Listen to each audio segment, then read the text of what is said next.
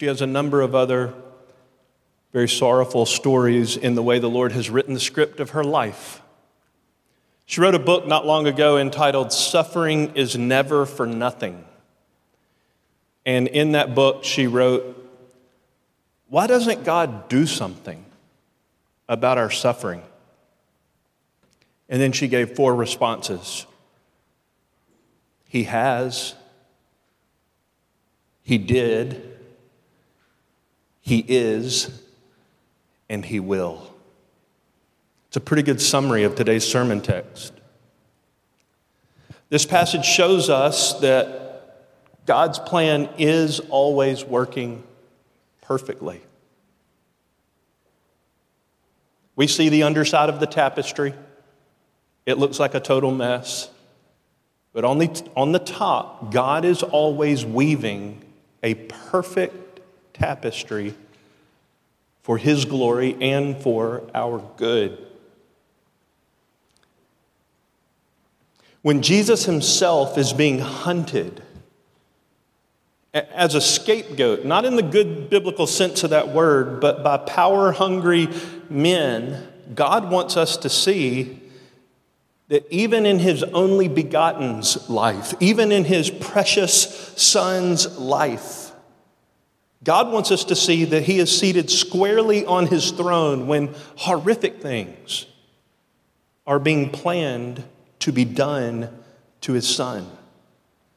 Just when it may appear that everything's out of control and there's, there's no possible way that God could have let such a thing happen in our life, in the lives of our loved ones, even in the life of our Lord, we're made, all, we're made aware all over again in passage after passage, like today's text, of the truth of Psalm 96:10.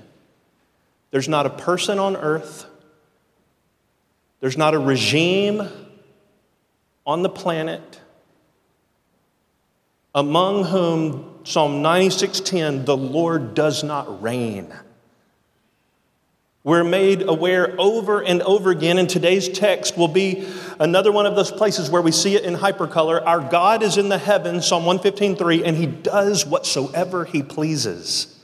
In Psalm 135, 6, we'll see again and again, like today's text, whatever the Lord pleases, he does in heaven, on earth, in the sea, and in all the deeps. Christians are to be comforted by knowing that disaster does not define our lives.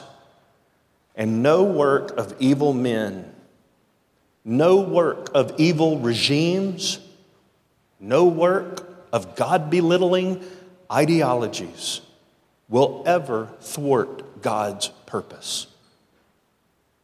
But this truth, this comfort, is not grounded in the power of positive thinking. That if you just believe enough, then maybe it'll all work out for good. Far from it. It's not in the power of positive thinking, idealism.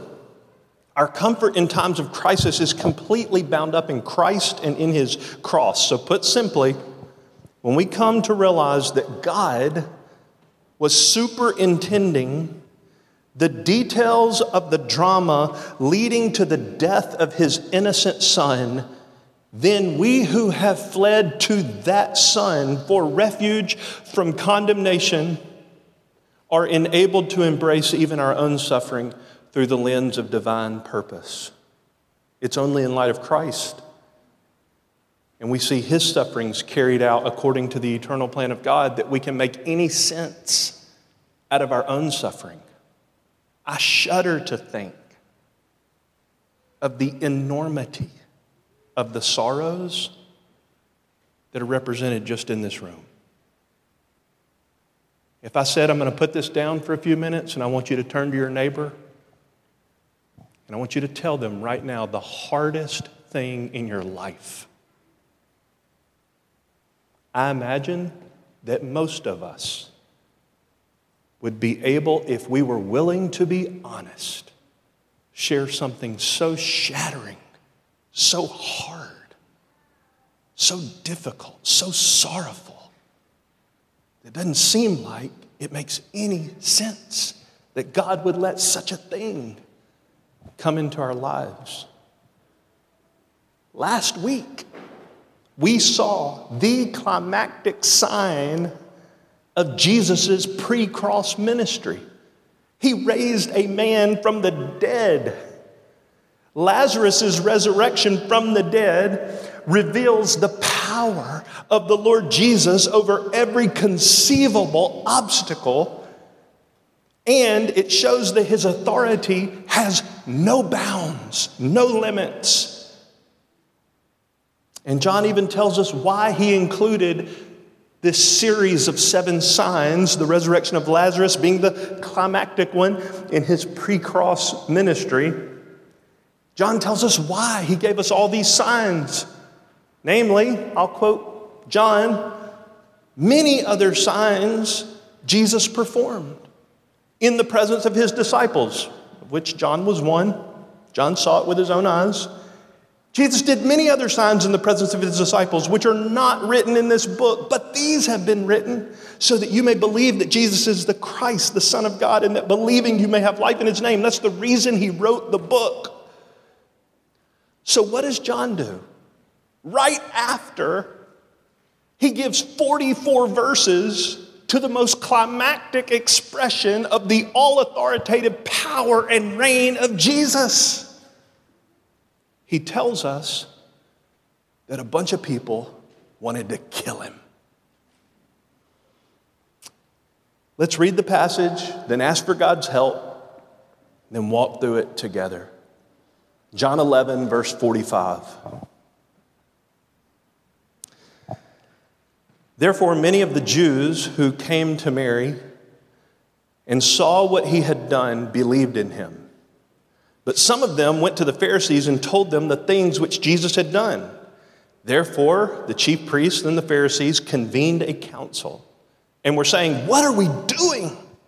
For this man is performing many signs. If we let him go on like this, all men will believe in him, and the Romans will come and take away both our place and our nation.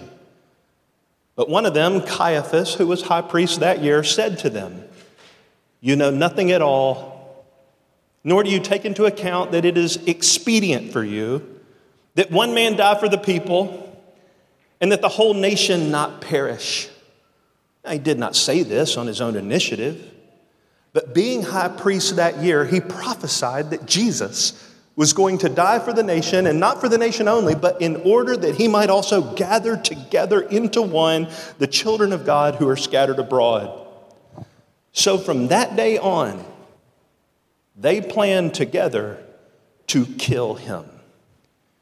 Therefore, Jesus no longer continued to walk publicly among the Jews, but went away from there to the country near the wilderness into a city called Ephraim, and there he stayed with his disciples. Let's, let's go to the throne room of the God who wrote that and ask for his help. Father, we have gathered today to worship you. As I've already alluded to, I shudder to think of the enormity of the burdens, the sorrows, the pains, the suffering. It's represented just in this room, but you know, Lord. You know. And you know that even though we've been told better, and many of us can quote some verses to support what we have been told, when suffering strikes, our default mechanism is often why. And instead of laying blame at your doorstep, I just pray over these precious people right now. In fact, Lord, I feel moved to do it sectionally. So everybody on my left, seated on the right, facing me, I pray the breath of the Holy Spirit to blow over their lives. I pray today, Lord, whatever the burdens are in their hearts and their lives, their sufferings, that they would flee to Christ who sanctifies our deepest sorrows. I pray for those in the middle section, all the way to the back. Lord, I pray that every challenge, every sorrow, every suffering, every pain, every question today, Lord, would you give a gospel injected lens that they can see that the sufferings of this present age do not compare with the glories that will soon be revealed to us. And Lord, for those on my right, left side of this congregation. We lift them to you together, Lord. We, we bring them before your throne and we pray, God, that in their deep pain, confusion, sorrow, loss, grief, whatever is touching their life that is in the category of affliction, oh God, would you come into that pain and purify, sanctify, show your mighty power and grace. But do all that, Lord, for us all by drawing us close to the Savior who suffered and who is now glorified, with whom we will one day very soon sit in endless bliss. Bless us to that end, we ask in Jesus' name. Amen. There are four parts to verses 45 to 54. Verses 45 and 46 show us two responses to the raising of Lazarus. Verse 47 and 48 show us that the Sanhedrin had a fear of losing control. Verses 49 to 52 show us a prophecy from the high priest. His name is Caiaphas. And verses 53 and 54 show us the verdict, the sentence that the council arrived at. So, four parts. First, verse 45 and 46. The responses to, to Jesus raising Lazarus, the, the point is this Jesus demands a response. There, there's two responses. We'll take them one at a time. You can see them there in verse 45, the word many and the word believed is in verse 45. That's one response. Many believed. The second response is in verse 46. Some and then we could read from the surrounding context betrayed. Some did not believe. So many believed and some betrayed. First, many believed. Perhaps verse 45 is a testament to genuine saving faith. Perhaps these people that were standing outside the sepulchre of Lazarus, this tomb, this cave, where this four day dead man came out bound in death cloth and wrappings, and his body was decomposing, and the stench was so putrid that it made everybody's stomach churn. Maybe some of the people who saw Lazarus come out mummified from a cave tomb said, hmm, this must be the Savior of the world. Maybe it's true faith in verse 45. Many of the Jews who came to Mary and saw what he had done believed in him. But John, no doubt, has a category of using that word not to mean saving faith every time.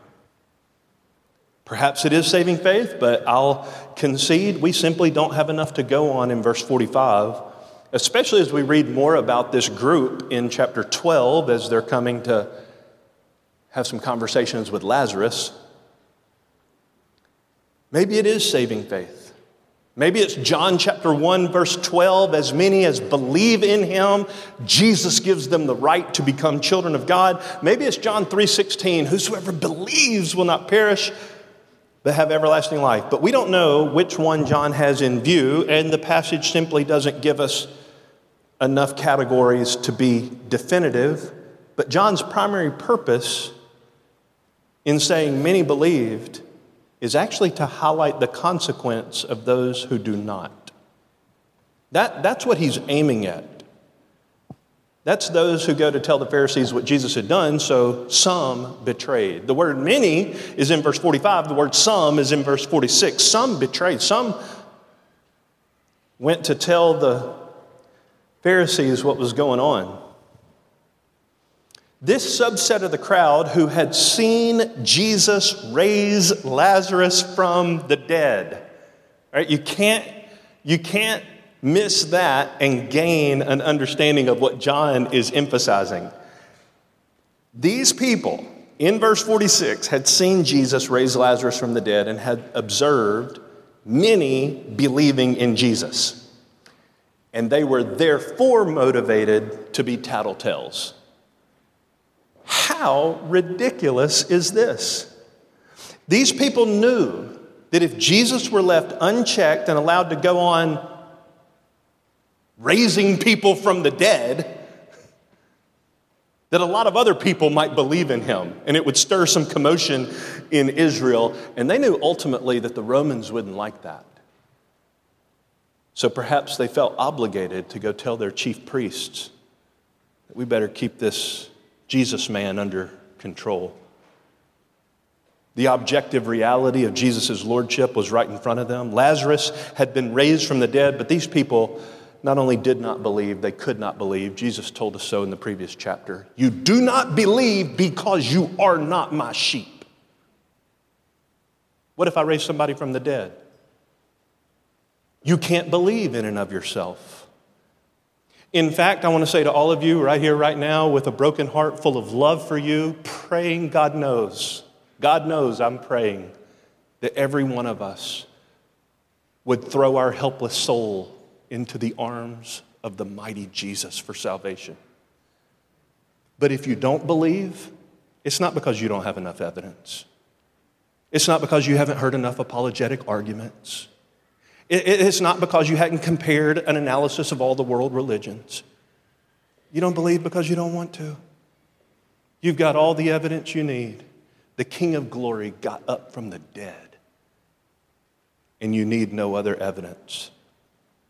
So, which are you? Are you in point number one, believing in Jesus, let's assume it's saving faith, as the Son of God. And as John said, I wrote these signs so that you would believe, you, every reader who ever picks up this book, that you would believe that Jesus is the Christ, the Son of God, and that you would have life in his name. Are you one of those, or are you one who would rather he be done away with and stop inconveniencing your pretty comfortable life. Now, of course, if Jesus wants to come along for the ride and be a supplement to your already pretty good life, then sure, he can come along, but not, not so much that he just actually meddles with, you know, your business and starts rearranging the furniture in the living room of your heart. Which are you? That leads to number two, verse 47 and 48 not only the two responses, but we see something about these chief priests and Pharisees in verse 47. That is, they fear losing control. Verse 47 and 48, let's just read it again. Therefore, the chief priest and the Pharisees convened a council and were saying, What are we doing? For this man is performing many signs. If we let him go on like this, all men will believe in him, and the Romans will come and take away both our place and our nation. Now, isn't this absurd? In verse 47, this council is frustrated with themselves. Do you see that? What are we doing? What? What are we doing? This is counterproductive. I can imagine, you know, I'll tell you about this council in just a minute. There's, there's, there's a bunch of people there. I can imagine that in this moment, before they even get to sit down and start deliberating and looking over the meeting minutes from their last agenda, uh, one guy looks at us and says, Bob, we told you last meeting that you have to do something about this Jesus guy. What are we doing? It's so ridiculous. What are we doing? Verse 48 is even more absurd. If we just let him go on like this, everybody's going to believe in him. Duh. Yeah, of course, just like you should. If we let him go on like this, all men will believe in him. Let him go on like this, as if they gave Jesus permission to raise Lazarus from the dead.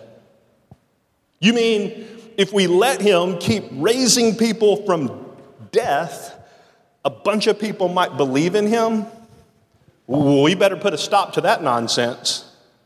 Do you see how ridiculous this passage is?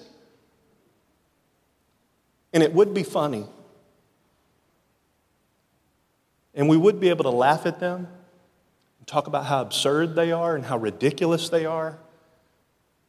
May not sound very sanctified in preachy talk, but how stupid they are.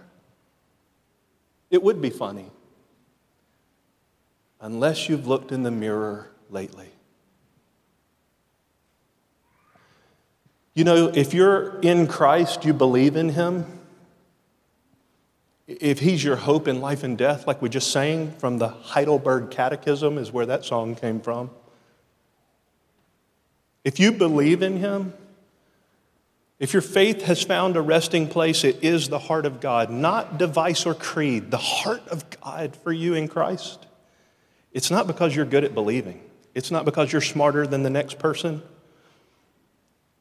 God didn't shower his love on you because you were a little bit more deserving than the, the next guy. Of course, he loves you. I mean, after all, look at you. I can imagine why he doesn't love her. I mean, look at her life. But me, after, I mean, he got lucky to get somebody like me on his team. What was he doing all this time w- without me? I said it would be funny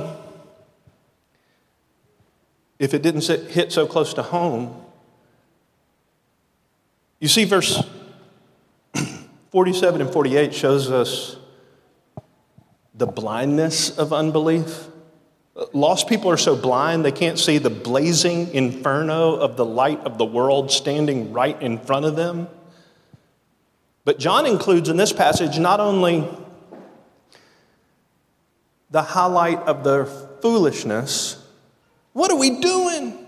Well, we can't let him keep raising people from the dead. A bunch of people believe in them, but especially he's highlighting in verses 47 and 48 this is an official proceeding of the Jewish authorities. That's the reason this passage is in John 11.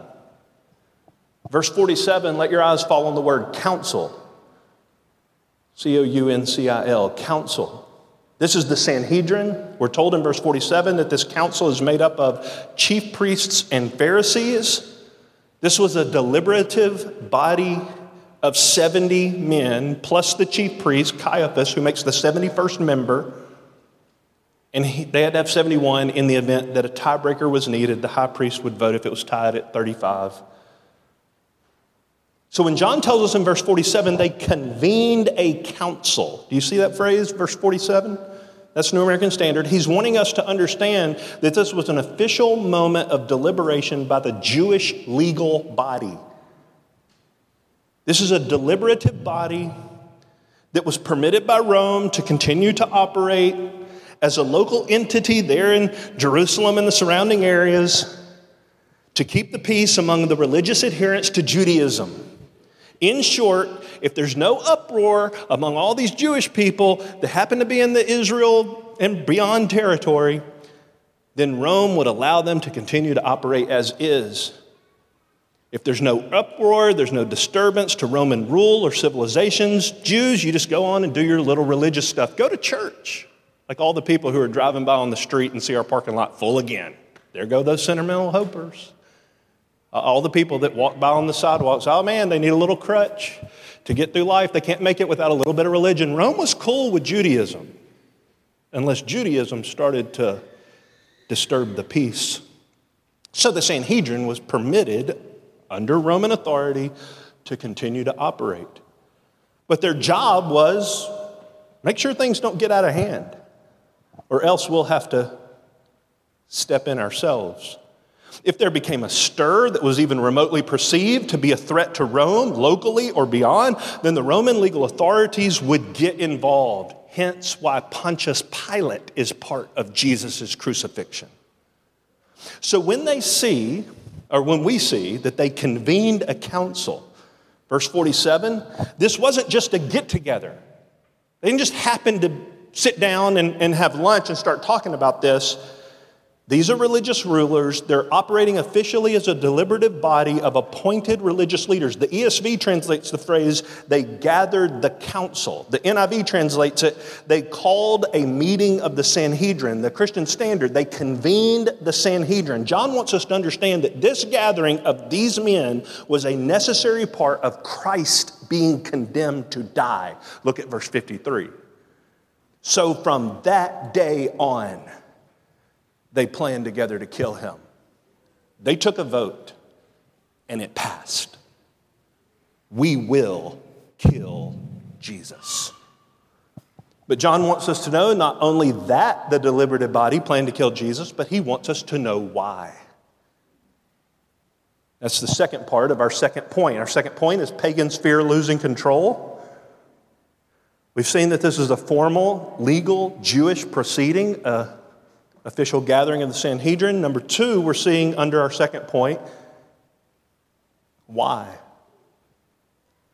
Why did they decide in verse 53 to kill Jesus? John tells us. Verse 47 and 48. Therefore, the chief priests and the Pharisees convened a council and were saying, What are we doing for this, this man? For this man is performing many signs. If we let him go on like this, all men will believe in him, and the Romans will come and take away both our place and our nation. Well, there's three things that they fear. In verse 48, that a bunch of people will believe. Verse 48, that the Romans will come take away, quote, our place. And verse 48, the Romans will come take away our nation. They feared losing control. That's the motivation behind their decision to kill Jesus. Sproul said, Here at last we discover the key motivation for the Jewish authorities' hatred of Jesus. Quote, they feared that Jesus' growing popularity might spark an uprising that the Romans would be forced to crush, and that in the imposition of order, the Sanhedrin might lose what little authority they had under the Roman yoke. They didn't want to lose their little bit of control. At the end of the day, these men loved their perception of power.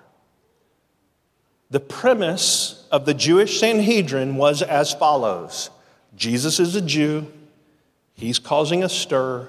This will lead Rome to come take power away from us. So let's kill him. So let me ask you a question.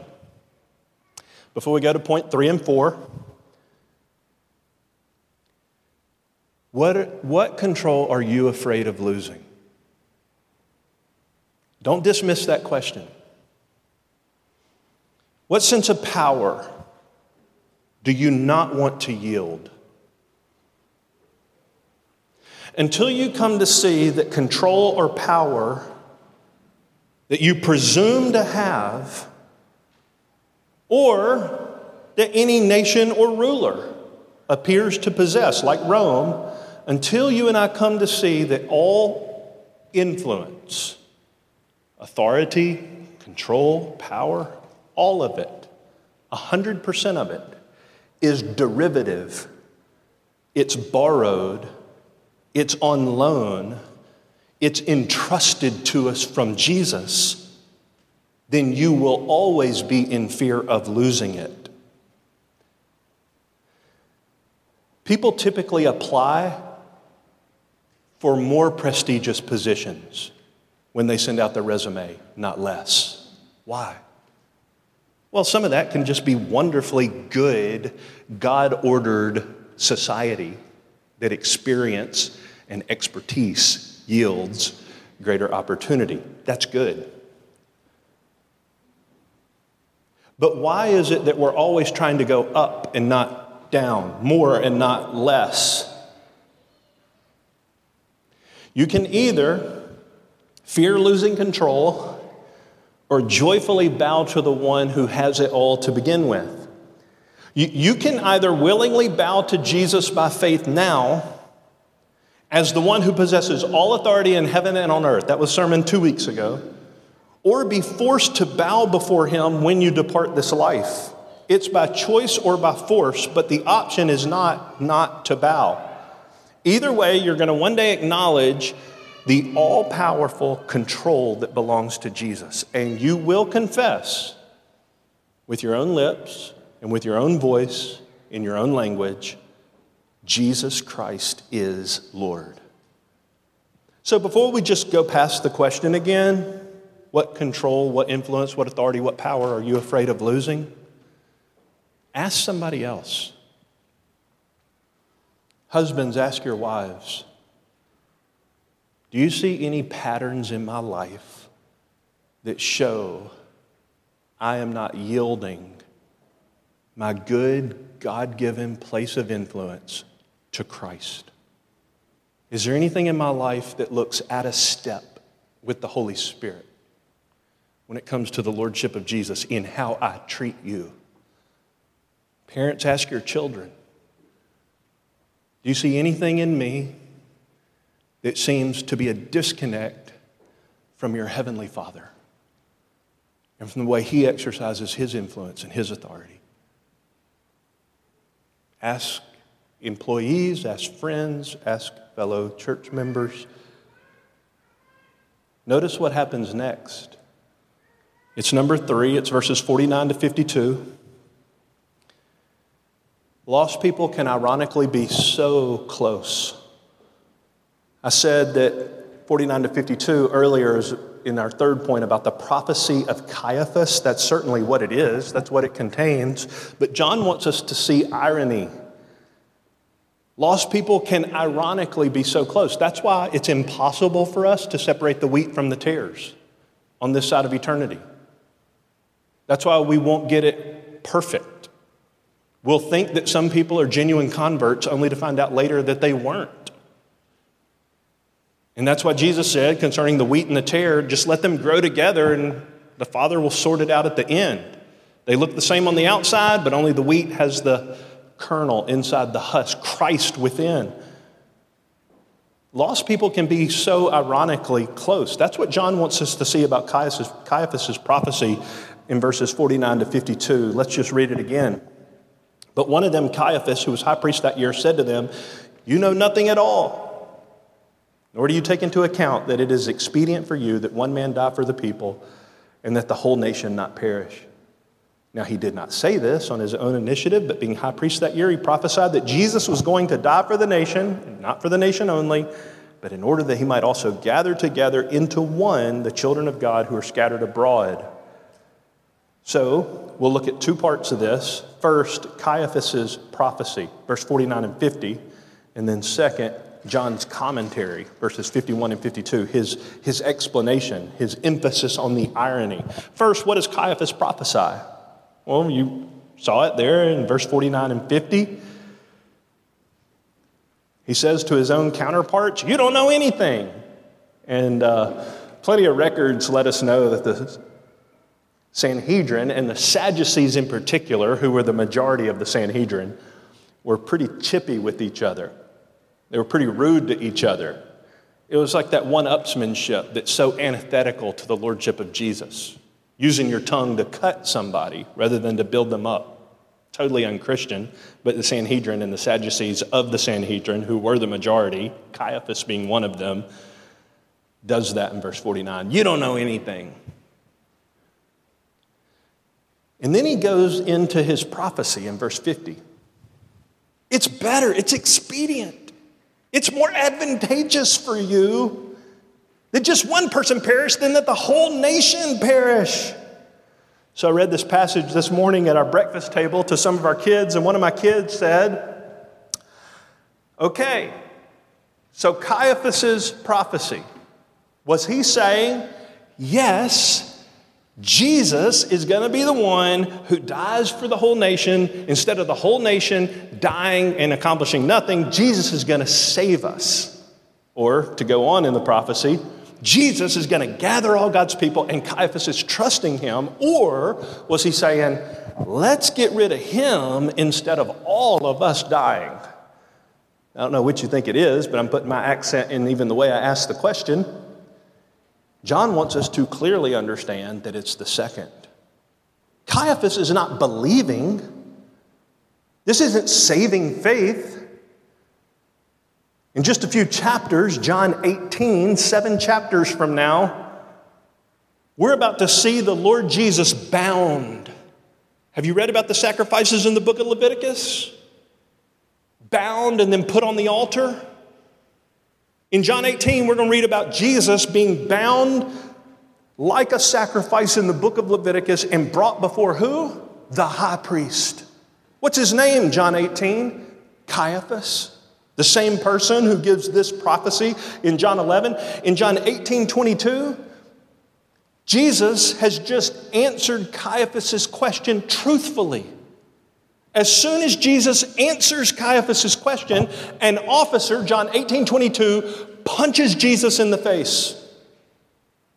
Now, I know sometimes we just read past those kind of sentences in the Bible, but if a grown man punches another grown man who's defenseless and bound in the face, not only will it hurt, it will likely draw blood, maybe knocks him to the ground, perhaps momentarily unconscious, Jesus gets punched in the face in front of Caiaphas, and Caiaphas does not so much as move a muscle in Jesus' defense. There's no way John wants us to take chapter 11 as Caiaphas' faith. Jesus is going to die in our place. Jesus is going to gather the whole nation of God's people into one body. But therein lies the irony. While I do not believe Caiaphas is expressing, expressing Christian faith in John 11, at this meeting of the Sanhedrin, I do think he's using Jesus as a scapegoat to retain his own delusion of power D.A. Carson puts it this way When Caiaphas argues that Jesus must die for the people, he's using sacrificial language. He certainly did not mean this in a Christian sense. He probably meant that Jesus was to be devoted to death, sacrificed as a scapegoat in order to spare the nation and its leaders. Readers who live after the cross, like us, could not help but see more in Caiaphas' words than the Sanhedrin was able to see on that day. In this sentence, Jews are referred to both as a nation, ethnos, and as a people, laos. Both terms are taken together by Christians all through the New Testament and applied to the church. John wants us to see the irony. Not that Caiaphas became a believer on this day, but that he found Christian verbiage for a useful Jesus. Go with me here. Jesus was very useful to Caiaphas. Caiaphas needed Jesus because Jesus was useful to him.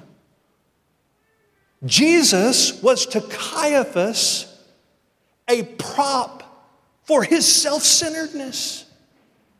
Like I said at the beginning, of course, Jesus, you can come along for the ride as long as you hang out on the edges of the stratosphere somewhere in the orbit of my already pretty good life. That's not Christianity. Christianity is not finding a useful Jesus to do your bidding. Christianity is realizing your uselessness to Him. He doesn't need you.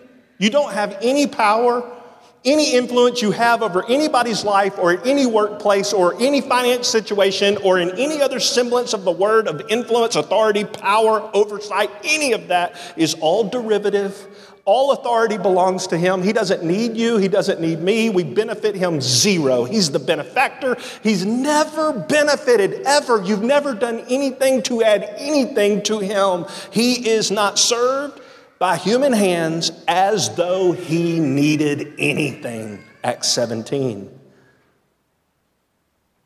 Sproul said Caiaphas was utterly expedient. But there was more going on in this prophecy. John tells us that the high priest prophesied without knowing it. Jesus would die for the people, and not just those among the Jews, but all his people. So, with the high priest's blessing, Sproul concludes plans for Jesus' execution move into high gear. Let's sacrifice him so that we can go on living our already pretty good life. These men were turning from valiancy, they were turning away from magnanimity, they were turning away from that humble, Godward, spirit filled, Jesus dependent faith for their own selfish comfort. They didn't want to lose anything for Jesus' sake. They wanted Jesus to lose everything for their sake. This is what Caiaphas' prophecy is all about. So I asked you earlier, what about you? I got my second, what about you? When it comes to Christ, or self protection or self preservation? Where do you stand? There's a reason we have moral examples all through the Old Testament who point us to Christ, no doubt. But in and of themselves, they are wonderful moral examples. We're told in Hebrews 11 that Moses chose to endure the reproach of Christ rather than to enjoy the riches of Egypt. Not the presence and blessing of Christ, the reproach of Christ. He chose ill treatment with the people of God because he looked to him who is unseen. He wanted Christ more than he wanted all the treasuries of Egypt combined. Esther, chapter 4, chose identification with God's suffering and perishing people in place of her palace comfort. If I perish, I perish, so be it. I will identify myself with my king and with his people. Hananiah, Mishael, Azariah, we know them as Shadrach, Meshach, and Abednego, chose the seven times hotter furnace over pagan worship. They wouldn't bow down in Daniel 3 because Jesus was more precious to them than any of man's applause. John the Baptist chose prophetic truth instead of having his head remain on his shoulders in Mark chapter 6 when he put his callous finger in Herod's face and says, It is not lawful for you to have your brother's wife. So they decapitated him for it. Peter and John chose public witness to Jesus' resurrection and flogging instead of creature comforts in Acts 4. John, who wrote this gospel, chose rather to be exiled to the island of Patmos than to have his mainland comforts because Revelation 1, because of the word of God and the testimony of Jesus, was better to John than creature comforts. And greatest of all, all the ones I've mentioned before point to this one He's not only greatest, he's the fulfillment of every other one that stood in his place. He's the true and greater Esther who didn't say, If I perish, I perish. He said, When I perish, I perish. Jesus said, Not my will, but yours be done. So I asked, What about you? Fundamentally, these men were chasing their own selfish comfort at the expense of Jesus. That's what Caiaphas' prophecy is all about. Do you have a Jesus that does your bidding? Or do you have a Jesus to whom you bow? That leads us to the second part of our third point, verses 51 and 52. It's John's commentary. This is the emphasis on the irony. John is the one, not Caiaphas, with the words in his mouth in verse 51. Now, he did not say this on his own initiative. John is telling us what he thinks about Caiaphas' prophecy. He's telling us that being high priest that year, he had been high priest since AD 18. He prophesied that Jesus was going to die for the nation, and not only the nation, but to gather into one the people of God, the children of God who are scattered abroad. So here's what John's highlighting when I say irony. It's the irony of Caiaphas saying a bunch of true things about Jesus when we know good and well he didn't have a clue what he was talking about. That's how this passage is thick with irony, and there are two parts of John's explanation. One, he says, Caiaphas is saying Jesus will die for the nation. What Caiaphas meant is better him than me. That's what Caiaphas meant. He's going to die, not us. But you know, on this side of the cross, especially those of you who are indwelt by the Jesus that Caiaphas was happy to have murdered, you know the double meaning. You see the irony because you live in the atmosphere of it.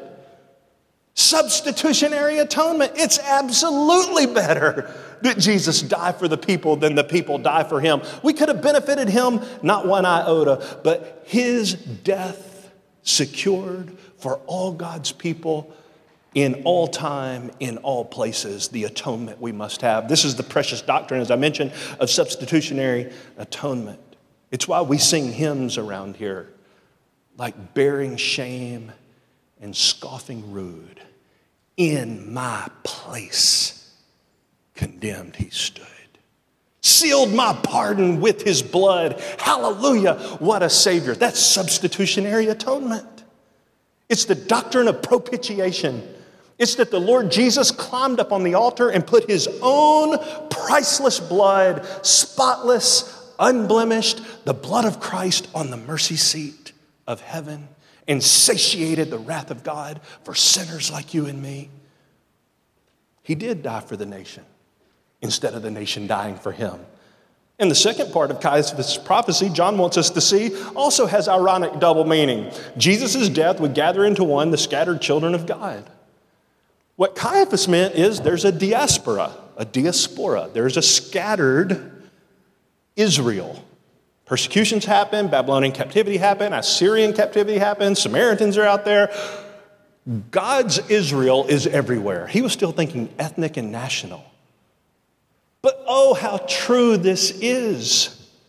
Just like Jesus said in the previous chapter, John 10 16, he does have sheep which are not of this fold, and he will go get them. Just like he said in chapter 6, this is the Father's will. I will accomplish it. All that the Father has given me, I'm quoting Jesus, will come to me. He will gather into one the scattered children of God. He absolutely will do that. He's not talking about Caiaphas is talking about national Israel. John's talking about you. The word is literally synagogue, synagogue. He's going to church you, he's going to synagogue you, he's going to put you in the family. He's going to go out to the far reaches of the earth, to the four corners of the earth. Nothing's going to stop him. He will bring you to God. Or as Jesus put it, not to you, but to his Father. I have accomplished the work that you gave me to do.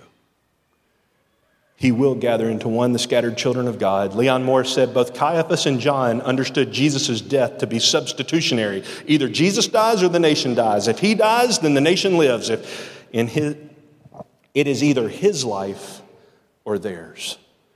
And that's the way it is with us, beloved. Finally, verses 53 and 54.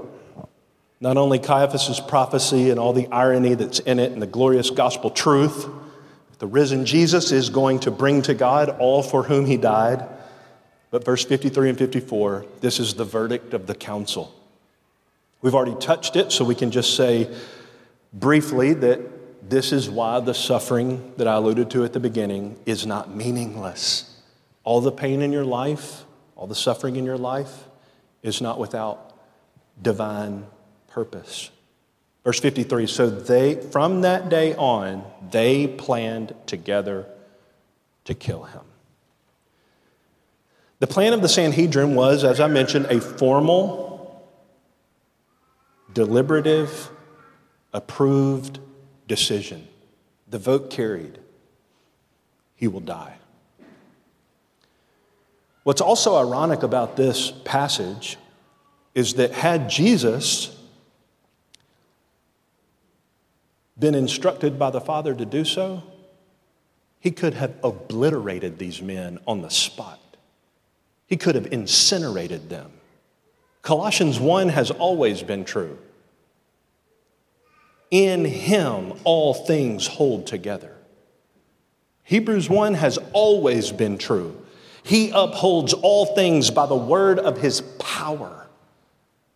He sustained the lungs that were breathing the air that he created for these men to make their stupid and hellish choice. But this was part of God's plan. They officially resolved that Jesus would die as soon as possible. Verse 53. They would later put Jesus to trial, same people.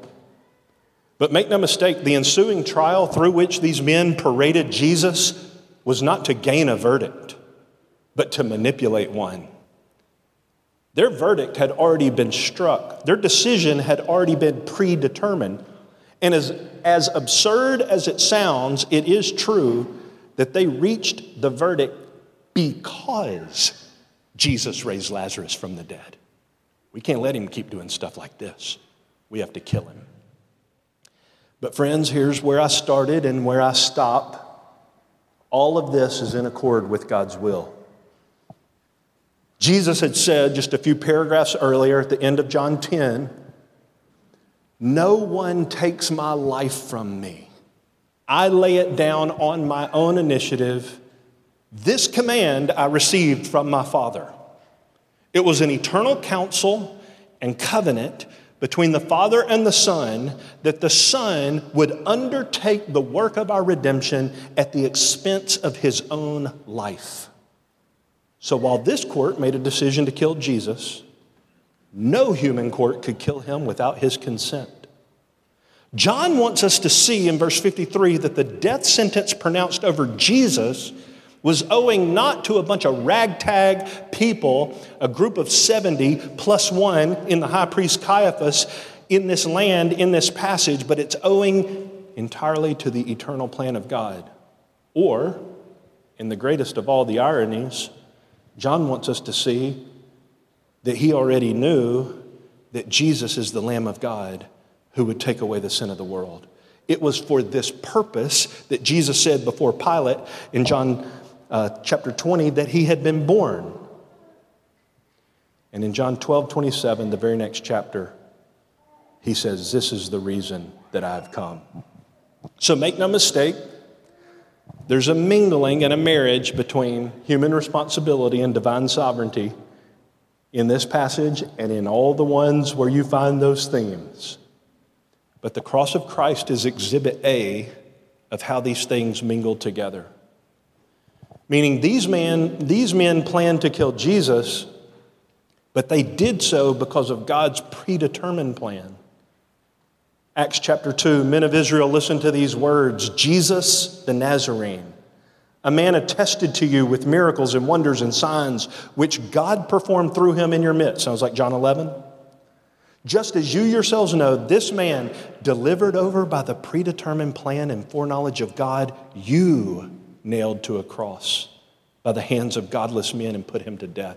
Predetermined plan of God, you did it. Divine sovereignty, human responsibility.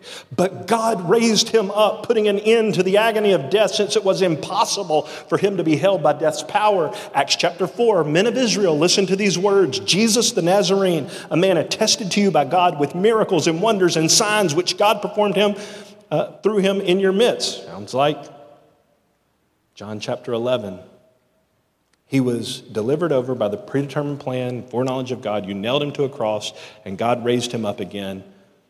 It was impossible for him to be held by its power. It's Acts 2 and Acts 4, both touching God's sovereign foreknowledge in the death of the Lord Jesus.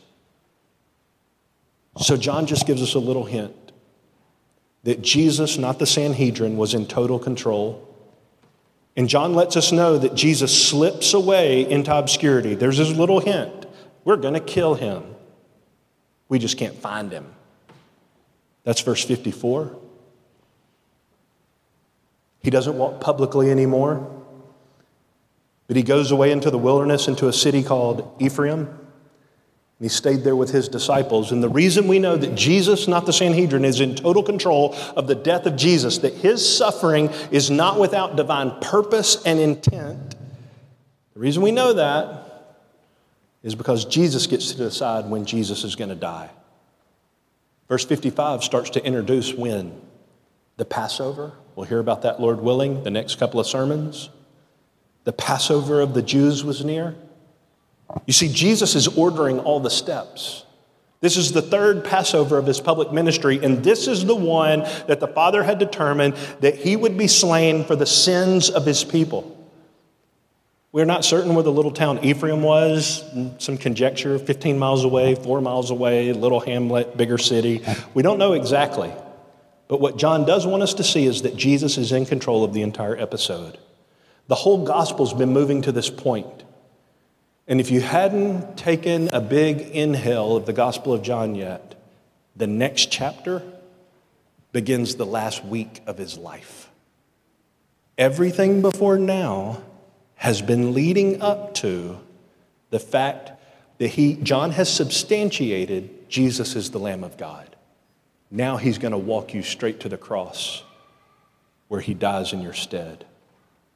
Here's our application Twofold beware of pride, oh God, help. Our Teleios study, if you hadn't dusted it off in a long time, is an amazing treasure trove written by two retired former members of this church, Paul and Pat Nave. They were here for 10 years. They contributed a few volumes to our Teleios series.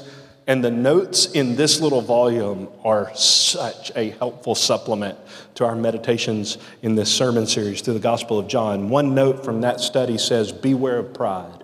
That's the application. Even when confronted point blank, the study said, with the power of Jesus' deity, the resurrection of Lazarus, some refused to believe. These eyewitnesses not only rejected Jesus, they plotted his murder. They were hardened, so hardened, that they preferred to reject God's Son rather than admit that they were wrong. Beware of pride. If we allow it to grow, it can lead us into enormous sin and eternal damnation. Welcome the wounding of your pride. The reality is, we're all wrong about a lot of stuff. And when the Holy Spirit brings to light where we're wrong, out of compliance, living in disobedience to the Lordship of Jesus, humble yourself. Beware of pride.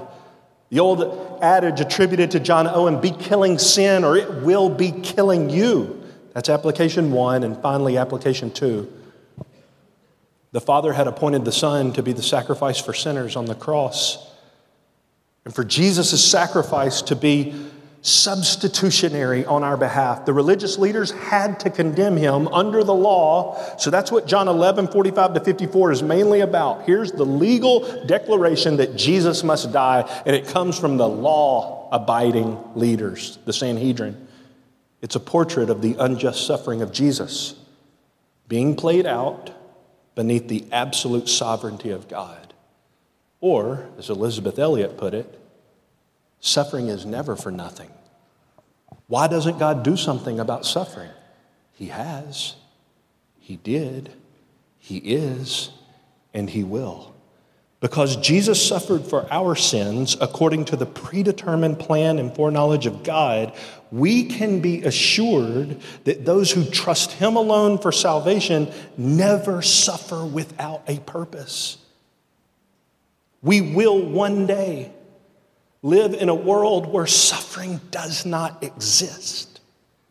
So when Paul looks back at the sufferings of Jesus, and he looks in at the sufferings of his own life, and he looks out at the sufferings of God's people, he doesn't recoil, he worships.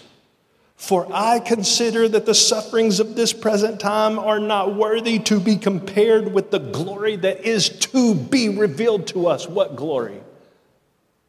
The glory of God in the face of the risen Jesus. Let's pray together. Father, we thank you for your word. And we do pray that we would trust you in plenty and in pain and I ask especially for all of us sinners and sufferers, all of us embodied souls, that you would allow us to look away from ourselves to Christ, to his suffering, his unjust suffering that happened precisely according to your plan. And that you would help us to realize that in the gospel of Jesus, you declared that none of our pain is ever wasted. In fact, you're using it to accumulate for us an eternal weight of glory far beyond all comparison. So give us grace, like Christ, to trust you. And thank you for the forgiveness that Jesus died to pay for for all the times that we haven't, and all the times that we've blamed you all the times we accused you of wrongdoing, and all the times that we said in an accusatory tone, Why me? Why now? Lord, let us look to Christ and let us help one another, bearing one another's burdens and so fulfilling the law of Christ. Let us walk with Him. Thank you for gathering us, as this passage says so beautifully, into one. Help us to help one another trust Jesus. We ask this for your glory. In Jesus' name, amen.